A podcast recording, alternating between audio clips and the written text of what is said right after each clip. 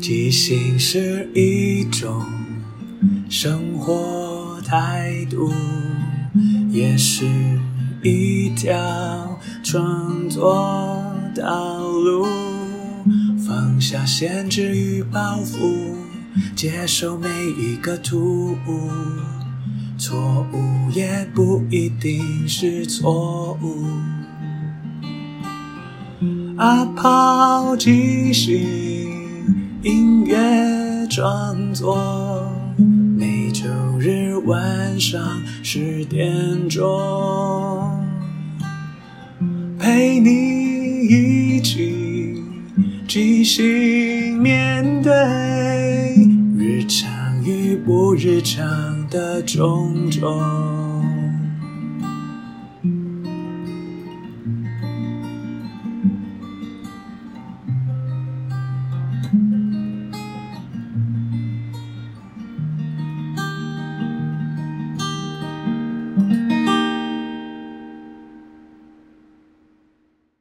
嗨，我是阿抛，欢迎收听阿抛的即兴音乐创作。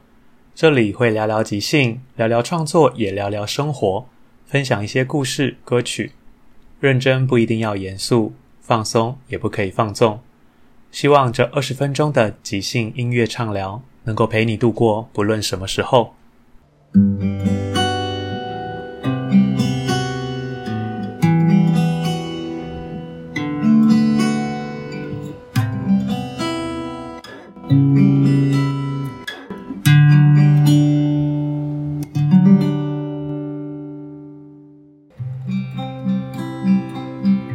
哪里都可以即兴，在生活，在日常，在旅行，想唱什么，想说什么，只要想要就可以。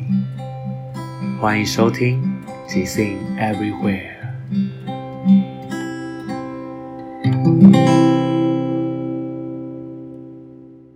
第一个单元即兴畅聊，聊聊即兴 Everywhere 三爱与创作，即兴聊天，即兴配乐。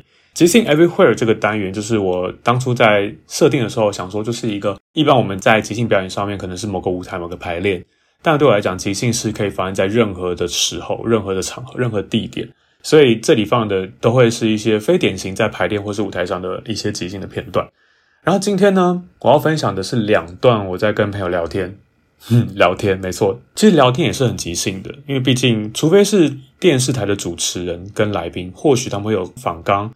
会有一些基本流程会准备好，但其实蛮多时候都还是现场即兴会发挥，因为我们可能听到对方的某些回答，有了一些新的想法，又问了另外一个问题。聊天就是这样子一种同步即兴，一起在互动，一起完成。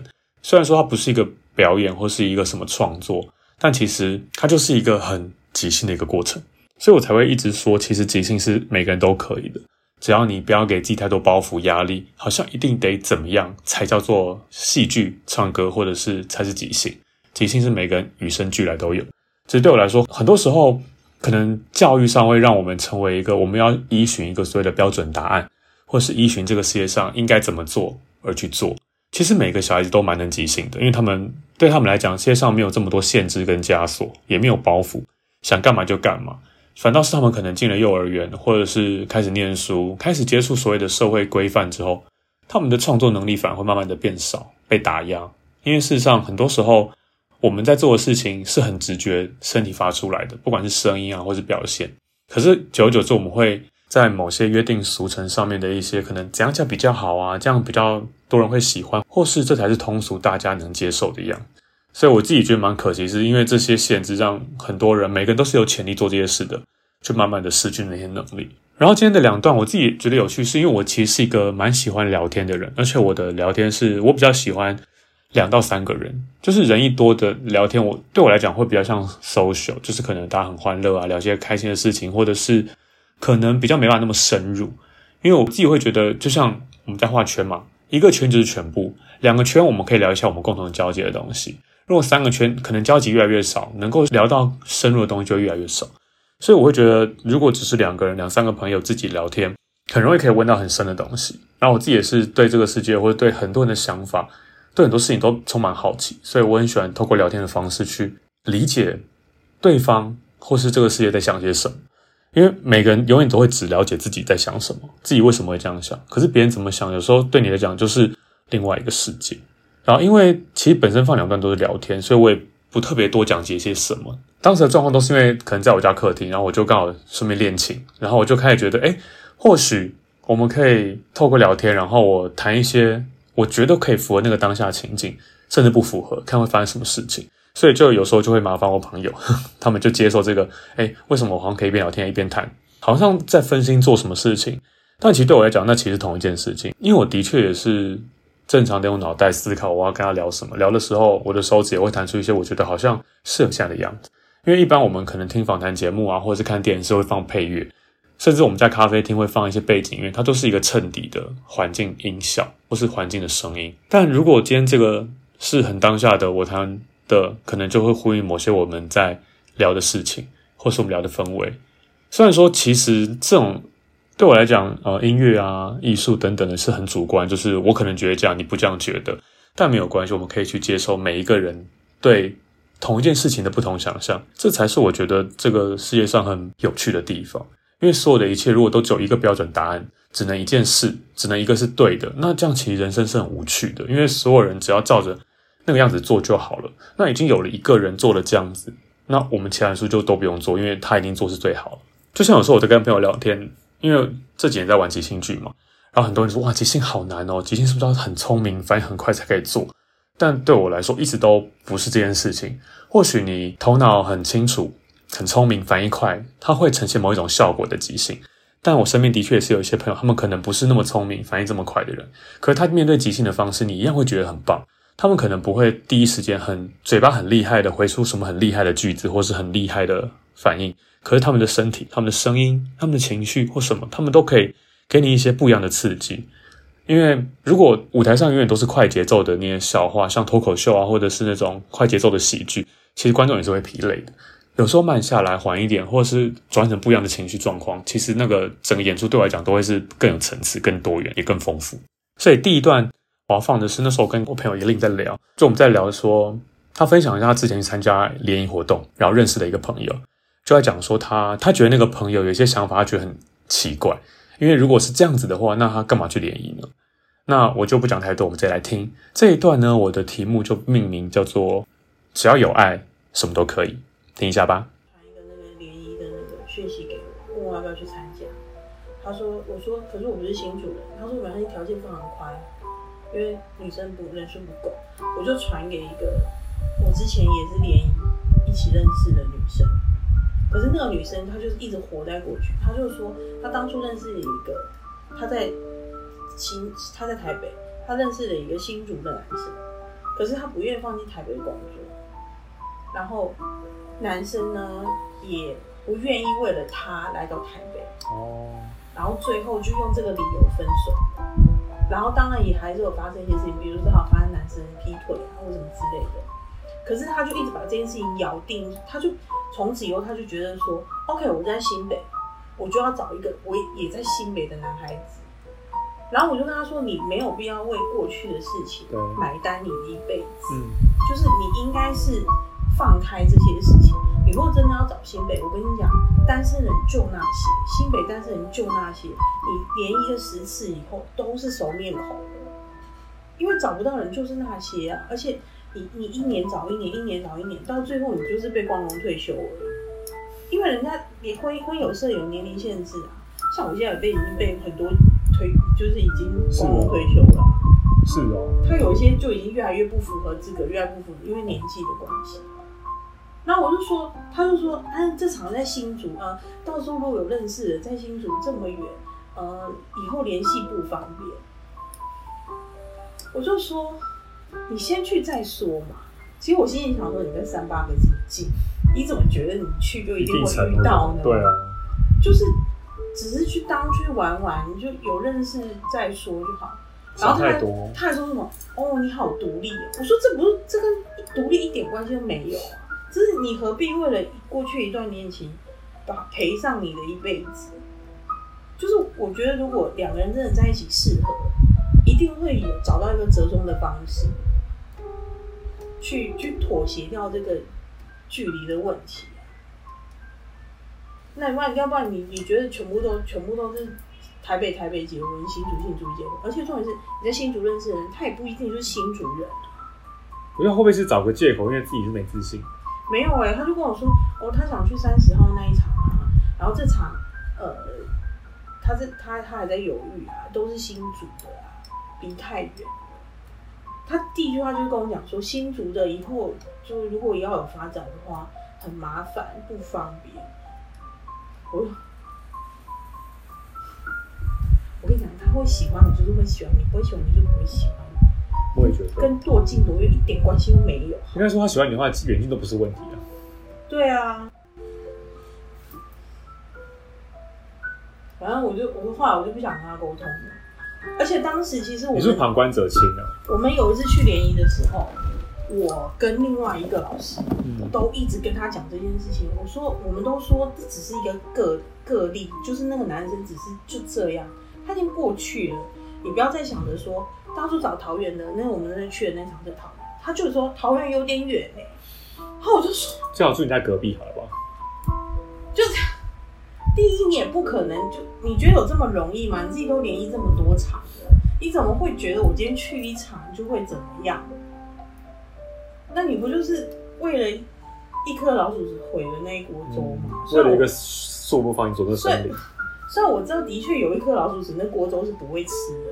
可是问题是你真的没有必要，对，为了一片一为了一棵树放弃整片森林，应该是这样说吧？对啊，反正我们当时就从桃园坐普通车回来台北的时候，一路跟他讲这件事情，讲到台北，然后他都是就是一脸就是放不下的样子，然后我就说，其实你是放不下那个男的，不是什么距不距离的问题，然后就好这么久过去了，今到昨天他还跟我讲说。嗯，要是认识了新竹太远了。可是我觉得，我反而听起来觉得他是给自己找台阶跟理由吧。但是他又很积极啊，他说我要生孩子。没有这两件事情，这两件事情呢、啊，他的目的跟他的行为不一定会具体。你说他只是不想去这一场，对，或是他可能对自己没自信，自己没有好到那个男的愿意从新竹来找他。但我也没这个自信啊。所以呢，我去单纯就是约就去玩啊。没有，我我一说他，他又要抱怨，又要又不做，又会回避一些什么事情，那就代表他就是爱讲出一张嘴而已啊。其实是很没自信的人。哦，有可能，有可能。当局者迷啊，旁观者清。对啊，所以所以这又翻回来，你刚刚说那件事情，你说你说他他的他每个人都有自己的问题，其实有时候自己是真的看不见那个问题。就比如说你你你现在在井底下，我一直跟你说，在井底下，你要出来，你要出来。问题是我没有看过外面世界，我怎么会知道说外面会比现在这个地方好？哦，所以他就会不愿意出来。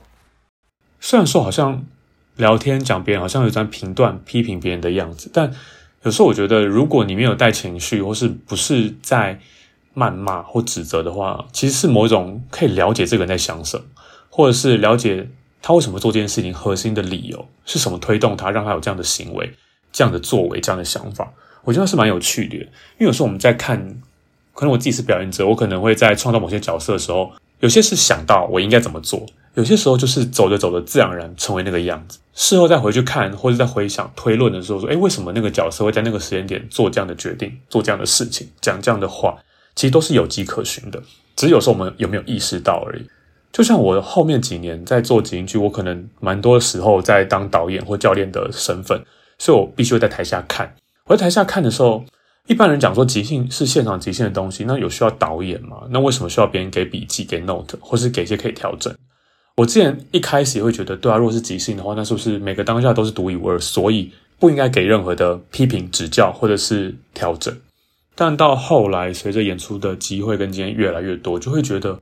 其实很多时候，如果只让自己停留在当下即兴这件事情，而没有任何另外一个眼睛，甚至自己的眼睛去调整，那其实东西就会一直重复，而且你不会改变，不会成长，不会更多。因为即兴本身很吃当下，你本来有的东西，很直觉的去做。但如果长期没有在充电，没有在调整，没有在改变的话，你很容易就会一直做一样的事情。永远都演这种样的角色，剧情永远都会是这个样子。但对我来讲，它是一个表演艺术，它不应该是这么局限性，或是这么没有发展性。所以后来我开始会找一群伙伴一起来做这件事情。我们希望可以让表演，不管是表演能力、推动情节、即兴的合作上面，很多都需要客观的眼睛去让他们知道刚发生了什么事情，为什么会有这样的呈现。而这个呈现如果可以怎么样做会更好。我可能会在某一个段落里面讲说，哦，你刚刚如果这样做会更好的话，那可能会针对像一般我们舞台剧排练，我们就是有有剧本嘛，我们就会一直排练说这段他怎么讲，他们怎么互动，走位怎么拉会比较好看。但在即兴剧的排练上面，我通常给会比较都是大方向。比方说，我可以看得出来这个演员他讲这句话是遇到什么状况。比方说，有时候像唱歌啊，我们会有节拍或者节奏，会有一个音乐框架在那边，所以我们就会知道哦，这个人唱完这句之后，下一个应该要唱那一句。可是为什么这个人没有唱？我就想哦，或许他遇到了什么困难，他可能脑中有两个点子在犹豫，不知道该做哪一个，又或者是。他可能觉得他这个点子会影响到伙伴丢的东西，就是有一些会困扰自己的事情，在那当下那个一瞬间让他卡住，然后可能就会停滞。但遇到这个状况的时候，我们应该可以怎么处理？但因为我我觉得好像这有点太专业的细节，所以我就我就不继续深究。就是我会希望可以在舞台上，伙伴是可以自在的即兴、自在的表演、自在的发光发热，一起合作成一出好看。而且你会在事后回想，还是很有余味的一些即兴的戏剧或即兴的歌曲，我觉得那才可以回到专业，而不是玩票性质，好像大家只是开心而已，而是真的能够留下作品。这也是我做这个节目很大的一个初衷，是我们透过即兴，我们很认真做的一些演出，他在当下能够一起观赏倒是很棒的。但如果没有参与过，那他至少有些什么东西是可以留下来，让我们可以用可能没有办法那么直接，但至少有机会是可以接触即兴创作的美好。而且有时候，其实学即兴剧都会有一种你把你的人放舞台上被大家放大检视的感觉，因为你的每一个选择很容易都会跟你的价值观很贴合，所以你的人生生活中会怎么样选择，你很容易在台上就有这样的选择。所以有时候我们在表演上会遇到什么样的困境，有时候你跟你真实生活中遇到的其实很像。所以我很喜欢做即兴表演，是因为我觉得透过这个机会，也可以我可以把。困难放在舞台上，而不是真实人生中。然后我也可以知道说，如果我这样的状况会造成什么样的后果，那我是否可以调整，让你成为一个更好的人。所以我觉得这是一个哇，就是生活跟舞台其实有时候是密不可分的。我自己觉得蛮有趣。为什么讲这么多创作？是因为第二段的聊天是我跟维忠跟风儿一起聊天的。我们在今年开始做了一个比较跟我以往做的不太一样的即兴的表演。目前我们暂定的名称叫做异色即兴。就是它不是我们之前看的可能比较温暖、比较正面，或者是比较像是戏剧的东西。在这个异色即兴里面，我会做一些比较可能冷僻、比较猎奇、比较阴暗、比较黑色的东西。所以我们就会蛮多机会一起聊这件事情，想要知道彼此想做些什么。而计划也其实在进行当中，所以之后也会再跟大家分享。但回到今天这一段聊天，其实短短的，我们那时候在聊说创作跟治疗，因为戏剧治疗有时候其实。艺术、表演艺术或是一些绘画等，它都是有办法透过这样的一个艺术媒介去治疗你心的一些状态。然后，因为这一段录音很短，然后没讲蛮清楚，所以不，就来直接听吧。这一段我就把它叫做“创作是一种治疗”，来听一下吧。的年代来讲，忧郁是被视为一个很浪漫的东西。然后到后期，美国人应该就是美国人为了。经济的发展，他们开始就是讲说要正向啊、正念啊这种很泛滥的正能量的时候，然后好像每个人都必须要成功的时候，开始忧郁这个东西就被污名化了，哦，就被疾病了，被表现。对啊，然后因为弗洛伊德又把它视为叫做呃心理疾病这个东西，而且是有一个源头跟一个由来，我觉得那那一段很有趣。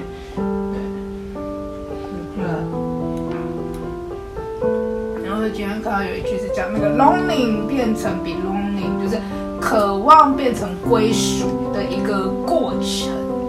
对，这我今天从他的专访里面听到。我觉得感觉坏情绪也也是健康的一种。是啊，就是因为我从小被教导不能有负面的情绪，所以其实我的情绪表达是，但我又很极端嘛。所以我，我表达其实以前被压抑的，所以我现在没有办法自然而然的表达情绪。然后，但我觉得我知道，去年开始就是变得有点泛滥了，很容易不舒服这件事情。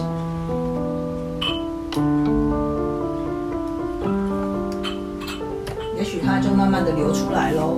所以我就拿去创作啊，就是至少我还知道去做创作这件事已经是万幸大幸。我觉得创作真的很能够，呃，我自己啦，我自己觉得，我就不愿意去看医生啊。嗯，讲白了就是这样。你在为自己戏剧治疗或创作治疗啊？创作本来就是一个疗愈的旅程啊，因为这是有一个剧作家写的书啊，所以我只要身心灵的书，只要是创作者写的，我一定大推，就是这样子，因为很有说服力，而且他们很会用字。怎么说？就是跟。你你要比较过才知道，就是日本人也写很多这种身心灵类的书，其实我真的看不下去。就是我我是我没有共鸣，我我知道你在讲什么，但是就比如说要感恩啊，要干嘛啊，要写未来日记啊，我有买这本书，但是我没有感觉。可是只要是有在写剧本的人写这种书籍，我就觉得超棒，因为他们很会用字，他会告诉你怎么样去利用你的创意去做事情。就算可能你现在没有达到跟他们一样的成就，但你还会觉得说，哦，这个人讲话是有说服力的，然后是跟你站在同一边的那种感觉。那只有创作者在懂的东西，因为他的那个书写的句型或者逻辑其实不太一样。嗯，推荐谁吗？有啊，就是一一本，就是那个创作是疗愈的旅程，那个是书名。哦。他就是提倡每天早上先写三大页的自由书写。那我的自由书写就是在音乐上面，或者是绘画上面，或者是我每天的文字上面。嗯，但是我音乐上面比较多。那所谓自由书写，就是不管文法，然后不管逻辑，就是一直写就对了。然后有的时候，然后你写完之后你就不要管它。然后大家，呃，反正久了之后，有些时候你需要什么灵感，它就会蹦出来。就是一直写，一直写。对，就是所谓的意识流书写。哎，其实像很多人在做这件事情啊，就是讲宇宙法则显化都都有提到这个东西。我觉得也是一个机会，可以讲讲我对即兴的想法。不管是在生活中，在舞台上表演，或是我在导演、我在看、我在带领的时候的一些即兴应该要做的事情。不过我觉得人都是有盲点的，因为我可能觉得什么东西很重要，或者觉得这个东西大家应该很清楚可以理解到。但也是有朋友跟我反映说，有时候讲即兴的东西，对听的人来讲好像没有这么容易，这么快可以理解。所以我也是蛮希望大家可以给我一些回馈，让我知道你在听完这些事情之后，你你是否对即兴有更了解，或是有更多疑问，或是你对我说的事情后面有哪些地方讲得不够清楚的。也希望你可以跟我说，让我想办法把它讲得更清楚。因为我觉得即兴，不管是即兴创作，或是即兴的心态，在我们的生活中都都是很棒也很重要的。所以我一直希望这件事情是可以让每个人都可以自在使用跟获得的。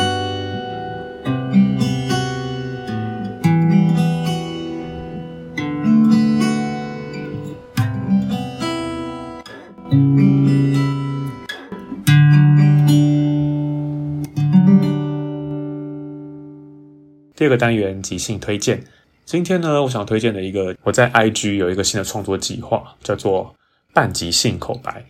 为什么想做这个？是因为我的手机，我累积了很多我自己我之前拍的照片，就是我很喜欢拍一些生活中的小细节、小东西、小物品，可能不是风景，可能不是人，就是我看到这个世界，我看到的地方，它也是我的某一种创作，但我希望它可以跟我在做的即兴的东西做结合，所以我就让这件事情变成。我拿这些照片当做灵感，然后写一些短文放上去，最后我再可能即兴的念出来，然后配上一些我可能觉得适合的和声进行或是音乐。这些作品会放在我的 IG 上面，也欢迎大家可以去追踪去听听看。这边也会放一小段我做的第一个练习，叫做晴朗。那也希望大家会喜欢，然后有什么想法都欢迎告诉我。那这个半即兴口白。也一定会持续下去的，那我们就敬请期待喽。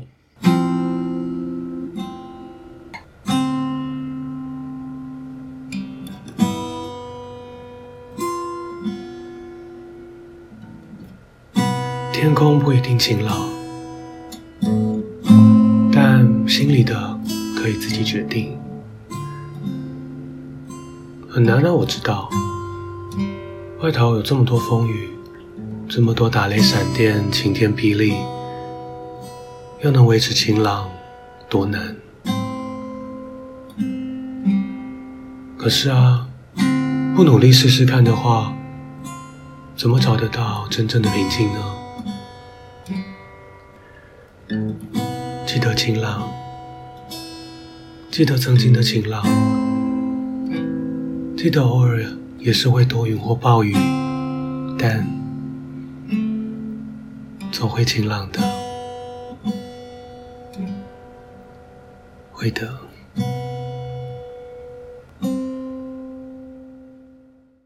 最后，感谢大家的收听，因为缘分让我们在空中相遇。有什么想跟我分享的，都欢迎留言或写信。祝福你有个愉快又即兴的一天。在即兴的合作与接受是最重要的。每个人都是演员，也都同时是编剧与导演，大家都分担了。每一个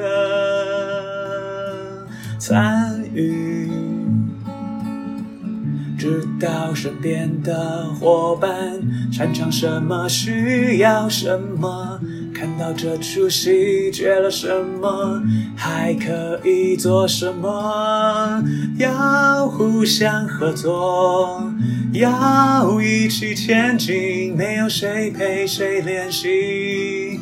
没有谁比谁优异，要一起努力，要互相鼓励。没有谁该是第一，每个谁都是唯一。是这一群人在一起，才能即兴出一场一场的戏。因为是这一群人才可以说一个没办法只有自己说的剧情。要互相合作，要一起前进，没有谁看谁不起，没有谁比谁容易。要一起努力。要互相鼓励，没有谁开始第一，每个谁都是。唯一。